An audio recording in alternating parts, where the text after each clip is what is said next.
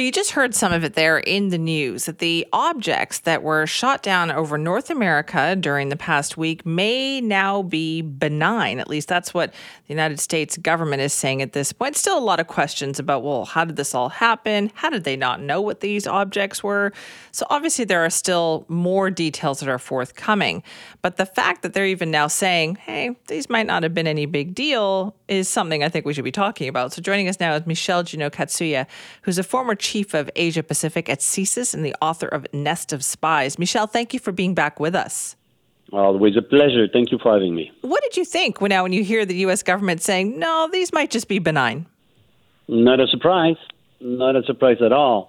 Because ultimately, it wasn't a spy operation. It wasn't a military operation at all. It was not even a test to try to see how, how our response would be or anything like this ultimately, the motivation behind all this was to create a stir, a stir within the Canadian society, within the American society, knowing very, very well that, of course, the media would take the, the would would pick up the news. It's absolutely proper. Um, but more importantly, the opposition in both countries would sort of pick up and start sort of asking questions and, and, and, and try to embarrass the leading government of respective countries as much as possible. Because ultimately, what it would do, it would also redirect attention and money towards maybe protecting the Great North. And when you do so, well, guess what? There's maybe another uh, uh, guilty party that might present itself because that is less money we will direct towards supporting Ukraine and the Ukraine war uh, uh support. Okay, so why, do, why do you think maybe, that? Why do you think it would be like that? Because the next neighbor, uh, uh, the closest neighbors uh, to us, is not China; it's Russia. And so, in that perspective, we're not really sure at this point if it is Russia or China who sent those balloons. We need to find out uh, exactly who sent it. You know, balloons being sent in the air constantly for uh, scientific purposes, for climate research and stuff like that, every single day there is somebody doing it. They are responsible research center, they are responsible universities, and if they happen to lose control of their balloon, they usually advise the local authorities, and very quickly we know about it and, and we warn the population if need be. Nothing of this happened. Some mysterious party sent those those balloons in the air and let it drift.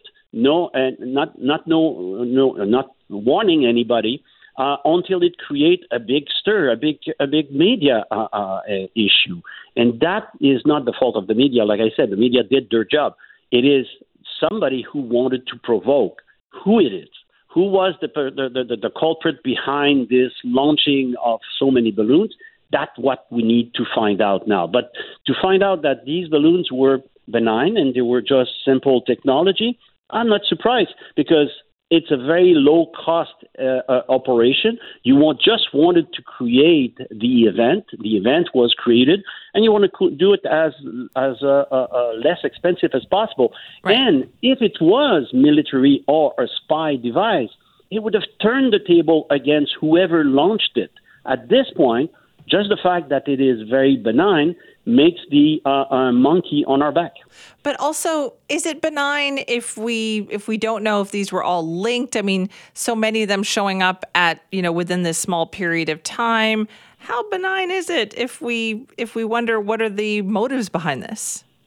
No, it's not benign to, to, that so many were launched at the uh, at the same time because obviously somebody wanted to provoke an event. Somebody wanted to provoke an incident or a reaction that would so a reaction. Thank you.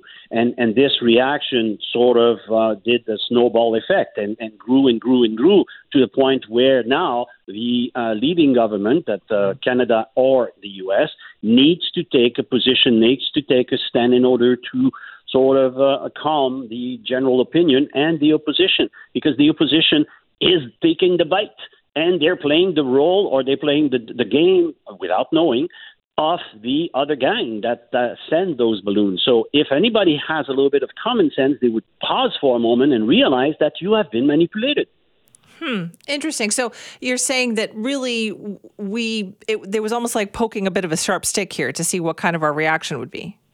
Exactly, and therefore provoking the uh, uh, uh shark keeper to make sure that the shark is well guarded and spend more money in order to keep the, the, the shark, even if the, the, the shark is already well kept. The, the NORAD is a really good machine. It's been working since the 60s very, very well. Mm-hmm. Every single week, we intercept Chinese plane and Russian planes trying to test our system. It works. It works well. Small device like this, they do not represent a, a, a danger either for spy activities or even military activities. So that's why we didn't calibrate our radar to try to intercept those things because they are insignificant.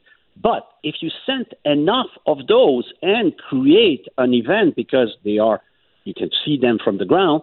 Uh, this this event that you created becomes a distraction, and this distraction might cost us and right. redirect money that would not be used for something else. All right, listen. Thank you so much for your time on that this morning. Always a pleasure.